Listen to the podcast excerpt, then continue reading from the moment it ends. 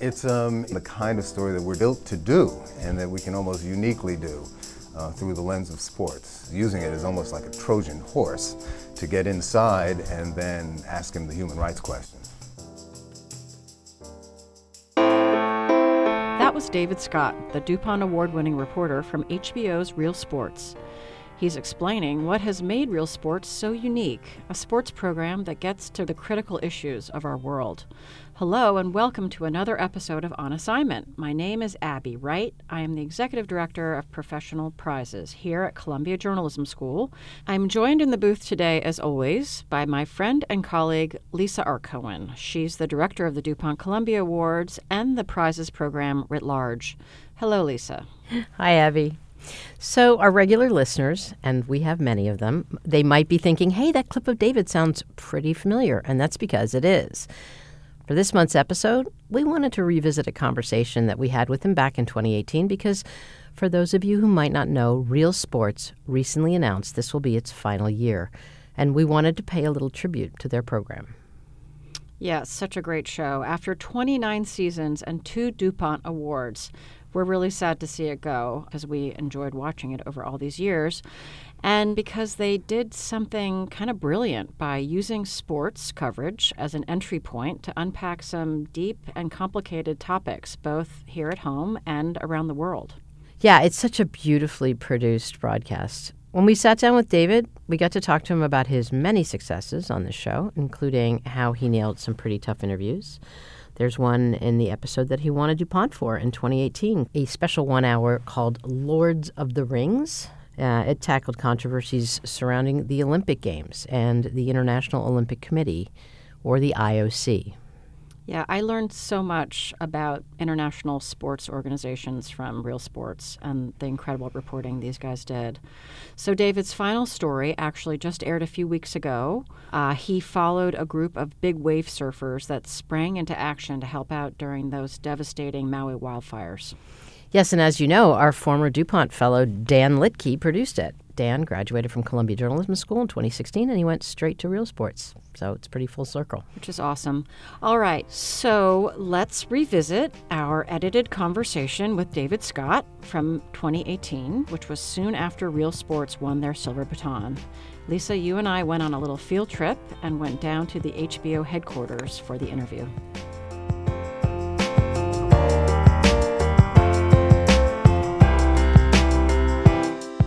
Thank you so much for talking to us today. Thank you so much for coming. We, we rarely get uh, such visits. So, you won a, a duPont for the Lords of the Rings in 2018, the most recent. And it was really a very wide, sweeping series of reports around the globe about the transgressions of the IOC and what's happening. Right. And a tough interview that you had with, I think his name was Hein Verbruggen. Um, tell us a little bit about that. I mean, how did you even get him to agree to sit down with you? Yeah. He was a, he had been a member of the Beijing Planning Committee. He was a he was a member of the the um, the IOC Executive Committee, and he was the exco member in charge of the Olympic Games. And, uh, and so he was the, the point person, soup to nuts. He was the interface uh, with Beijing.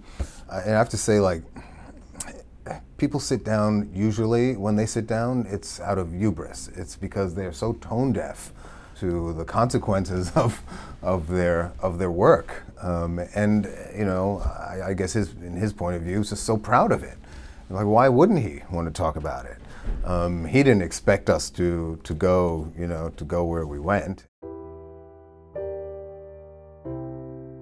You must have seen the reports that suggest hundreds of thousands of people forcibly removed, many without compensation, some taken to prison or labor camps for complaining about the demolition of their homes. I don't know where the reports are from. I can only say what they promised us to do, and that is what we checked. And that is what I know. Verbruggen is also unaware, he says, that as the Olympics approached, the regime cracked down on another area of human rights freedom of the press issuing a list of 21 topics that would be banned for Chinese reporters to cover in the run up to the Games. Are You aware of that? No. Why doesn't he expect you to go where you went? I mean, you now Because it have a happens so track rarely. record. It happens so rarely now, and you know, there. In fairness, he's not watching real sports. In my experience, you know, you'd be surprised how few people do the Google thing just to check on the off chance that you know, yeah, you and I would, you know, it would be our first instinct, but but I, really think he uh, he was genuinely proud of his association. Um, he couldn't answer any of those questions because he hadn't thought about, he wasn't aware of, of most of them. You know, the tainted milk scandal, or Fang Zheng, the double amputee who was kept in under house arrest, or he, he just, you know, like doesn't even get, that's part of the efficiency of working in those environments. So, like, you know, all those problems are stopped before they get onto your radar. So he, he had a lot of, you know, he had a lot of deniability. What I don't understand is, is why none of them realize they're going to run out of road at some point. They, are not going to be able to, to, to maintain the lie uh, about the Olympic Charter the more of this they, they do. I, I'm amazed by the, the world of the sports governing body, the lords of sport, as, as we like to call them now, and how simultaneously powerful and tone deaf um, they continue to be. Can you talk us a little bit through the process of being out in the middle of like nowhere? Well, this was a fascinating example um, because it is, um, you know, being a journalist in China, a foreign journalist in China, means that you have uh, you have minders every day uh, from CCTV or, or some other agency, and they're on you, you know, 24/7. That's their job. Is they are supposed to be, you know, watching you around the clock we had basically designed a, a, production that had an above board component and a parallel underground component. We had separate crews, separate personnel. Um, Oh. So that you know, so that the, the, the two would, would never would never meet, and that we would have a chance of flying under the radar. Because while the Chinese surveillance system is vast, it is not all seeing and knowing. And if you're nimble and small enough, um, you can fly under the radar for a short period of time. So the under the radar team, did they have a, a minder as well? No, no, no. And what were they doing? So by day, we would uh, we would go and we'd do the dog and pony shows, um, and some of it is revealing. For example, you know the plaza where the birds nest and the and you know the water cube uh, are built was actually the site of demolished homes. And so it's interesting to, to walk those grounds with people, uh, you know, with the, the minders and, and ask them, you know, what was here before. Um, so, you know, we tried to like turn the dog and pony shows to, to our advantage.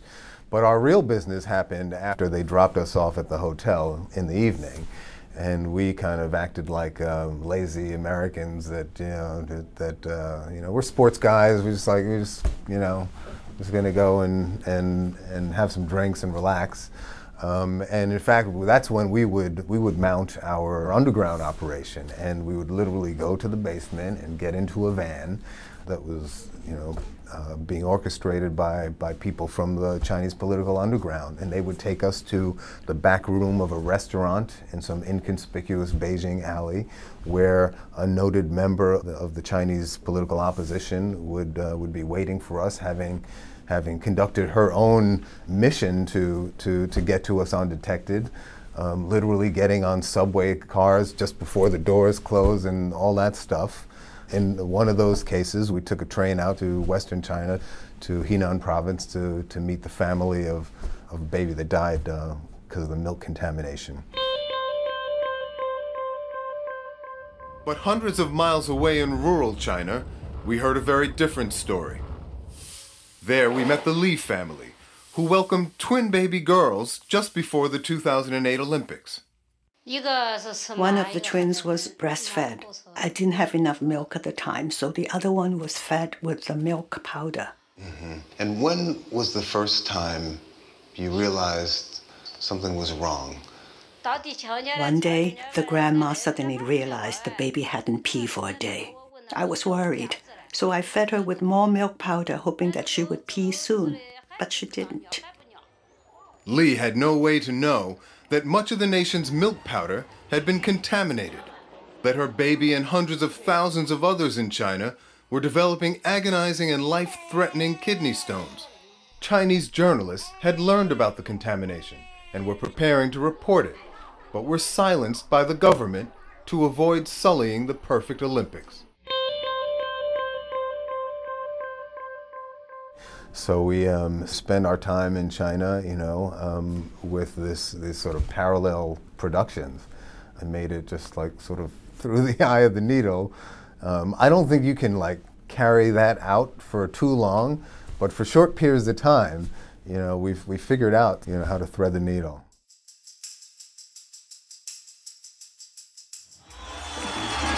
It's MMA Fight Night in Grozny, the capital of Chechnya, a Muslim republic in the vast Russian Federation. A kind of country within a country.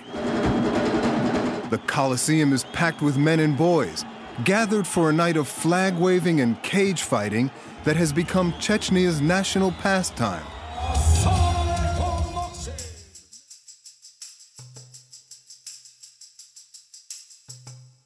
I just want to hear a little bit about your time in Grozny. I know you guys were down there interviewing the head of Chechnya, which is amazing. How did you find the city of Grozny? Was it your first time there? It's interesting. So we, we made two trips to, to Grozny, and it was not a place that the corporation had any experience. Um, so we went through a long vetting process um, with uh, with Time Warner Security and um, and the State Department that didn't think we should go and and, and that doesn't go there and and um, uh, you know we talked to lots of reporters and uh, and learned that Grozny itself is actually a safe city, a pacified city, safe if not free. And you know, but really, I mean, the main risk is running afoul of your of your hosts, and in that regard, it, it, it is an intimidating place, and you you have to really measure every step and every word very carefully. What were you doing there? Tell us a little bit about the story. Yeah, one of the ideas that uh, that Real Sports has really kind of innovated over a long period of time, and that and that we're really in love with is using sports as a lens to look at conflict zones. So we look for places to sort of where we can engage in sports, but open a window onto the politics and culture of, uh, of a place that's been racked by conflict. And, uh, and in some ways bring that place into perspective, into focus for, yes, even the sports audience. um, and so, you know, we had in, uh, in Chechnya um, the specter of this warlord dictator who is fanatical about sports and masterful in his use of it to rally and recruit support internally, to project power externally. And we found that what he was doing was sort of new and different. Lots of dictators use sports to aggrandize themselves and their governments. He's actually turned this professional MMA fight club into an, a, a branch of the dictatorship that actually funnels talent and personnel to the security services. So, what is MMA? I mean, I don't know. I mm. kind yeah. of know what it mm-hmm, is, mm-hmm. but. Yeah. Well, it's interesting because, uh, you know, 250 years of war in Chechnya means that every man and boy is expected to be ready for war at any time. And so they have this font of fighter talent. And now they have a lucrative international sport into which they can funnel this talent. And this is MMA. This is mixed martial arts, which is uh, which essentially to war as you it's a simulated simulated death match. So within five years, at that point, um, this fight club had swollen to five or six thousand people, young men and boys in Chechnya, many of them dispossessed by all those years of war, uh, and looking for something to be a part of. Kadyrov has built an empire of mixed martial arts in Chechnya. And in true dictator fashion, he now wants to take over the world of MMA. His strategy? To build great warriors inside the octagon out of men who've grown up fighting outside of it. And nowhere do men grow up fighting like they do in Chechnya, a republic that's known little other than violence and war for hundreds of years.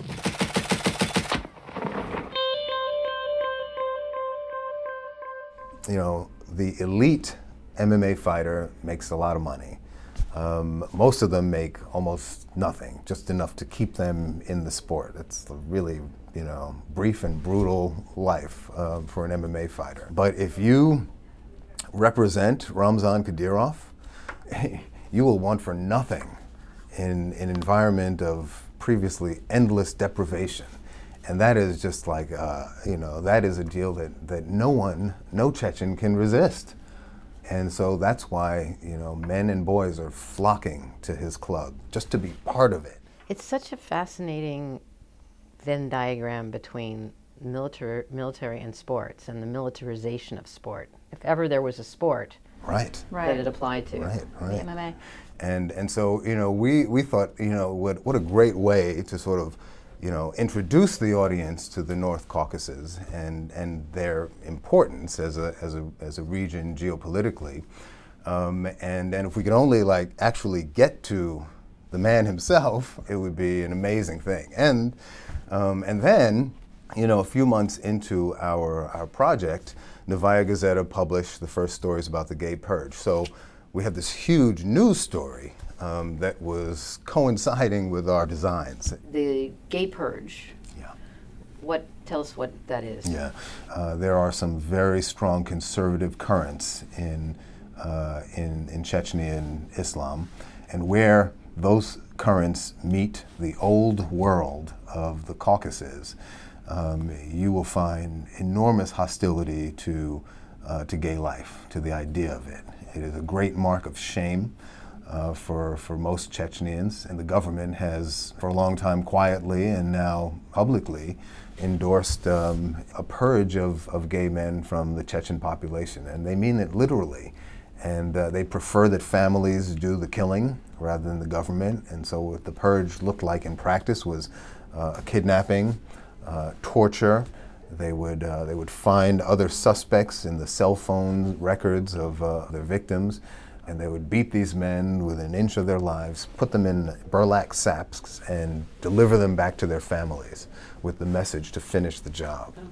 They seemed to back off um, after uh, international uh, criticism, but the, the, the message is quite clear. It's an affront to the culture, to the religion, to the family, to the clan. It cannot stand you know, it's just like again the kind of story that we're, we're, we're built to do, and that we can almost uniquely do uh, through the lens of sports. In this case, using it as almost like a Trojan horse to get inside and then ask him the human rights questions.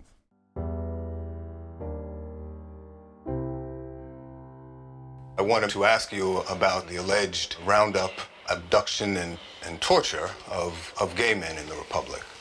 Um, what, Mr. President, do you want to to say about that. Kadyrov says that since there are no gay people in Chechnya, they can't purge what doesn't exist. Instead, he says the stories are being made up by human rights organizations looking for money and non Chechens in Moscow looking for asylum in the West. Watching you do that, I was amazed. I was wondering what was going through your mind as you're asking that kind of question to that kind of person, because who knows what his response is going to be, right? Right, right. How well, do you prepare for that? Well, we had, um, in the, the first trip, we waited nine days for him to say yes. We covered the MMA tournament that he had sponsored at the time, which gave us like a really good look at what it looks like when he fills his stadium and juices everyone up on, on Chechen nationalism. So we waited for nine days. Our visas ran out. We didn't want to be in the position of overstaying our visas, you know, in, in the Russian Federation. And so we, we left with our, you know, quite forlorn and defeated. And, uh, and then we came back and somehow convinced our bosses to let us go try again. And at about, you know, uh, two o'clock in the morning, we finally sat down in the, you know, state house on the on the palace grounds, and it was surreal. I, I couldn't almost believe it was happening. So, who, how did the translation work? Lisa and I were talking about Yeah. this. So, Yeah. you're asking questions in English. Who's translating your questions? And are you hearing in real time the unbelievably macho, intimidating things that he's responding, or are you just pushing through your questions? Right, right. Well, um, uh, we go into the interview and thinking that we have 30 minutes because he says, um, you know, 30 minutes I have to go make prayer.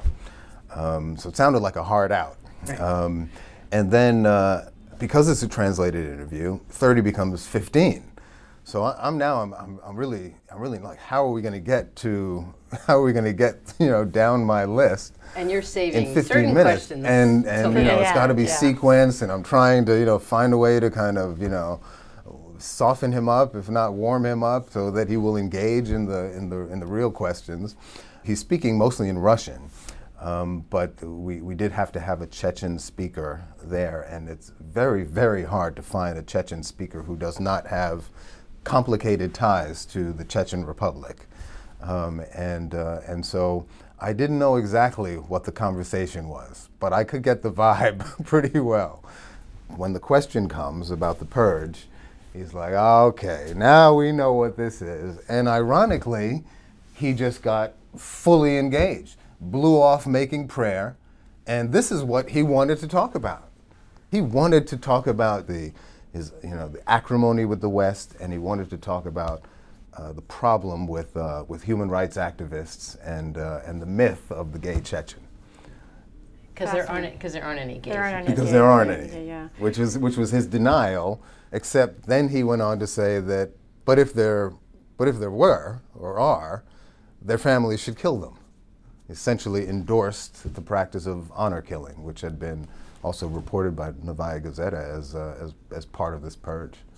And in that moment, I mean, even just being in Grozny seems pretty dangerous, but being inside the house of the most powerful man in that republic, I mean, did Who you kills people. Who kills people? Did you feel how how do you navigate that? Yeah, that? it's um, you know, at, at this point we were, we were all just so thrilled to have a shot at it because it didn't look like we were going to get one, um, and uh, and we're hopped up on adrenaline, and I'm being very careful not to be disrespectful. Um, uh, you know, we had no intention of insulting him or his religion or you know his his family. Right, but from his point of view, I mean, he may be interpreting what you're saying any way he wants to. you know? Absolutely, and and and who knows what to put past these people? You know, there was a moment of truth after the interview, where the handler, the gatekeeper, was furious that we dared to ask these questions. He had walked off.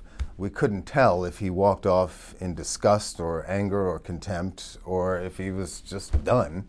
Um, but the gatekeeper was was scary. It took 45 minutes to calm him down because now he feels exposed. You know, he's the one that brought us into the, you know, into the, the you know through the palace gates, um, and uh, and I think that conversation was critical because what you have to worry about isn't so much that the big leader is going to decide off with your head, it's that some knucklehead Right. in the vast entourage who's looking for a way to ingratiate himself or he thinks he knows what the big leader wants is is you know is going to do something stupid. And um, and so we you know we we calmed the gatekeeper down.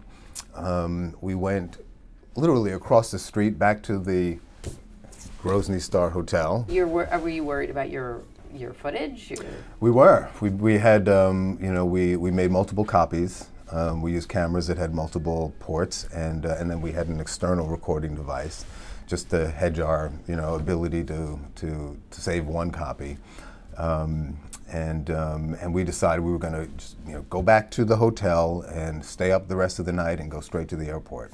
And lo and behold, we, we got out of there. Um, and then in hindsight, you know, it occurred to us that um, I think he was very happy with the whole thing. From his point of view, he looked, you know, like a strong man extraordinaire. Yes. which is probably and he's a great surrogate for Vladimir Putin and it's you know it served his agenda on several levels too. In fact, even when the Kremlin said that he was taken out of context, he corrected them and said, "Oh no, no, I said it and I meant it." so I think every you know it's all very calculated with him. The people who've written him off as a buffoon are wrong. Um, you know, it doesn't mean that he's not crazy, but he is not stupid. And um, and and and what he has done now. uh, in establishing himself as Putin's liaison to the Sunni Arab world is, is actually the most, I think, you know, the, the most dangerous thing that he's, he's accomplished. Western governments have begun to speak out against Kadyrov's actions. Last month, German Chancellor Angela Merkel publicly confronted Vladimir Putin. But the criticism from the West has only made Kadyrov more belligerent, especially towards the U.S.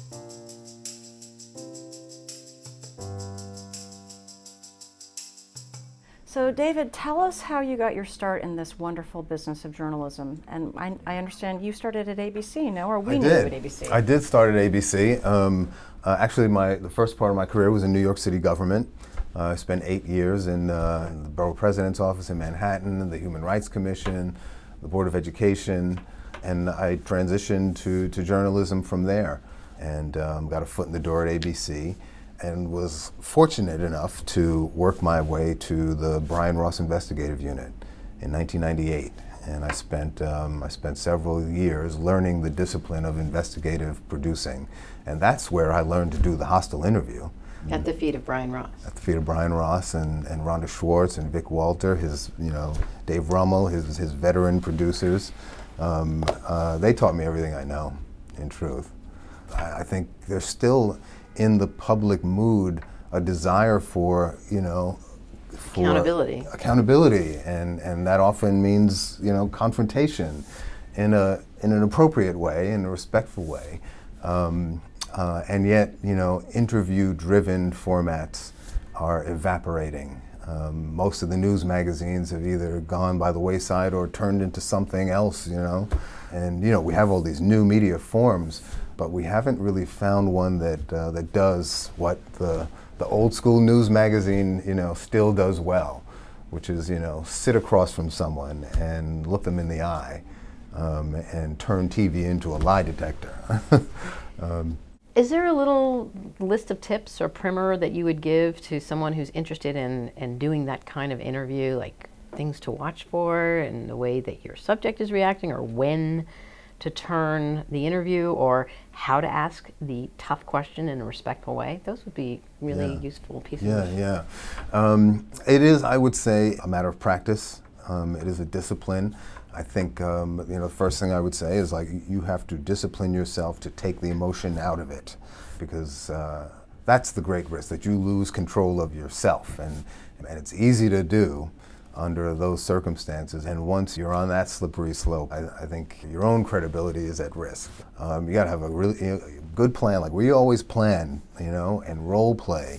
And so we know where we want to turn the conversation. And so the first part is, is set up or soften up, and then there's the moment of truth. And you know, sometimes the subject decides, but when we can control it, um, we know exactly where we want that to happen. You do role playing. You actually have, you know, your producer oh, yeah. play the subject. I'll sit down with Josh Fine or, or Jordan Cronick or or Joe Persky, and uh, and he'll play the subject, and I'll play me, and, and and we will, you know, talk through how this could go. It's hard to do in a case like Kadyrov because, frankly, no one can no one can get into his his head. Um, but um, but we have uh, but we always have like you know we always have a plan we always know that we may have to throw it out at some point, um, um, and we and we almost always go through at least one role play, often more. Nine days in Grozny, we had endless role plays. so preparation and and uh, and, and, strategy. Um, and it's like if he says this, then I can say this. But if he says this, I can say this. Right, right, exactly, exactly. You were a producer and then you became a correspondent on camera. Tell us about that transition. Yeah. Uh, I was a career producer. I'd come here as a producer at Real Sports. And they were they were looking to mix up the talent pool. Um, and when they invited me. Here, did they? Was that part of it? Um, you know, if I get an opportunity, I'd like to go on. It. No, no. I came actually. I came. I was I was a producer here for two years, and then I left. And shortly after I left, they they called me in to, to do an audition. I kind of did it on a lark. Um, and uh, and I remember my my uh, one of my colleagues, Tim Walker. He played the role of the head of the International Bodybuilders Foundation, and I was like taking him on on steroids. Um, and uh, and I you know immodestly say I, I crushed him, uh, and um, and that's how that's how it started. And and it's been uh, it's been an amazing, like late career miracle for me um, to add like a whole nother dimension to my work. And I regard myself as now like one of the luckiest people in the whole business. Can you talk a little bit about what the, dis- the difference is between producing and being yeah. a correspondent? Because I don't think people don't really know. right, right. Um, well, um, to be, um, to start with the, the, the, superficial, you've probably heard this. Um, an old ABC News producer uh, told me once. The relationship between the correspondent and the producer is like that of the, the dog and the fire hydrant, but they both think they're the dog. um, and uh, and so you know, I think what a lot of people don't know is that there is um, there is in the in the partnership between producer and correspondent this almost um, this creative and control tension, and it's not always a bad thing, um, but it is always a thing. What producers do is, is, is, manage the whole process, and so the correspondent, you know, has to submit to that. Uh, I'll tell you, you know, we, um, depending on the conditions, uh, things can get really, really difficult and ugly. Uh, Jordan Chronic and I had our first fight in four years on, on uh, at Everest Base Camp, which was strictly uh, uh, the result of, of, of altitude sickness and and uh, and and just you know the, the crushing pressure of, uh, of of being in such an extreme environment. Um, um, but it is, you know, uh, on the other hand, it is it is the reason that like nothing we do is is individual here, um, and there's a there's a kind of built-in checks and balance to that. When you get it right, when you can work with people constructively in that kind of partnership, um, even under you know extreme conditions, um, it makes things better. Although it, uh, um, there's, this, there's, there's, blood, sweat, and tears on, on the floor every single time. and so, what would you say distinguishes the two sets of of job responsibilities? Jobs, yeah, yeah. yeah. Well, um, the producer has to manage the production, all aspects of it. You know, often with like razor thin margins of time. You know, if we're in the field for more than a week or two, that's a lot for, for our format to bear financially and, and, and just time wise. That's why the producer's telling everybody what to do. Because he, you know, he or she's got the job of managing the whole thing and making sure it comes out the other it comes out the other end. It's really really really hard. I mean, all these jobs are hard, but but that under stressful circumstances is really hard. The correspondent has to perform um, you know, has to psychically prepare to be in that moment.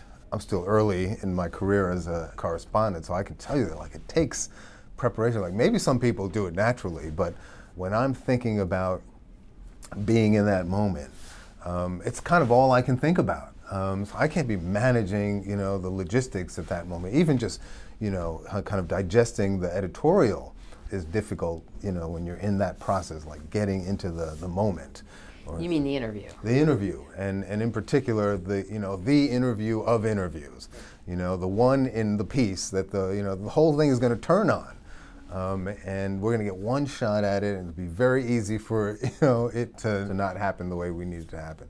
And then in our in our shop, we both work all ends of the editorial because there again that's where we like sort of you know we can we can check our own and each other's biases and and we can make sure that we are you know that we are doing our due diligence in terms of standards um, you need the collaboration for that and by the way I, I, I didn't want this to end without saying I feel like we are all proving the profession's worth right now um, with the disruption that's gone on. I'm not talking about the technology. That's the least of it now. I'm talking about like turning the whole thing on its head, where everybody's publishing, you know, all kinds of stuff. And what are facts and, and what is yeah, and what reporting. are facts and and and what's happening in the White House and and the march of the autocrats all over the world. Um, I feel like we're all so desperately defending our profession, um, and we need some renaissance of standards. And you know, it's one thing that I, I you know I appreciate about you know, where I get to work. Um, is like people get that, you know. Even the people that don't work on the show, Peter Nelson, who runs HBO Sports, um, you know, really gets that. And and Bryant, God bless him, you know, he's kept this thing going for 23 years now. You know, that's like a dynasty in television terms. Is is really like his heft and his and his vision that, um, that this thing will not be distracted by what's fashionable, you know, that we will stick to what we do without music, without fancy graphics. Um, it's really it's the reporting and the storytelling, and that's who we are. That's who we're going to be as long as his name's on the thing. Um, so, you know, I'm lucky to be in a place like this, but there are a lot of people out there, you know, who are just roiling. And so I just, I, I just hope for some like great renaissance in the core standards that, you know, that, that drive this whole thing. Actually, the things that the duPont celebrates and honors. We were thrilled to have Bryant up at the ceremony in January as well. It was great to see Bryant Gumbel up at Columbia.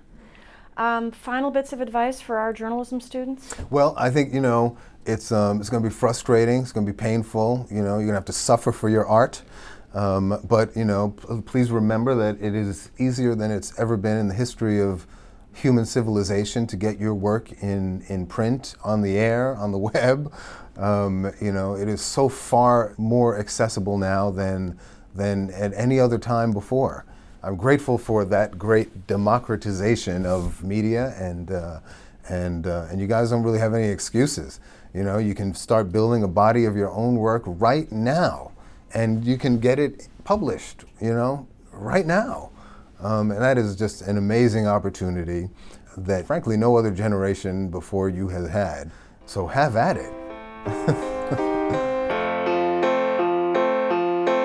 what a great look back, and those are some really inspiring words for our students. Thank you again to David Scott. It was such a pleasure to speak with him all those many years ago, and we are super excited to see what he does next. He's one talented and passionate journalist. I won't be surprised to see him at a future duPont ceremony collecting his next silver baton, wherever he ends up. The final episode of Real Sports is set to air on December 19th, so don't miss it. If you haven't seen it before, this last one is a tribute to the series that recaps all their greatest hits, and there were a lot of them. I'll definitely be watching. And just a quick note to our listeners we're gearing up for a very busy duPont ceremony season, and we'll be taking a break to prepare for the January 25th awards ceremony. This episode has been brought to you by the Jessie Ball duPont Fund and Columbia Journalism School. It was produced and engineered by recent journalism school grad Alyssa Castles. Until next time.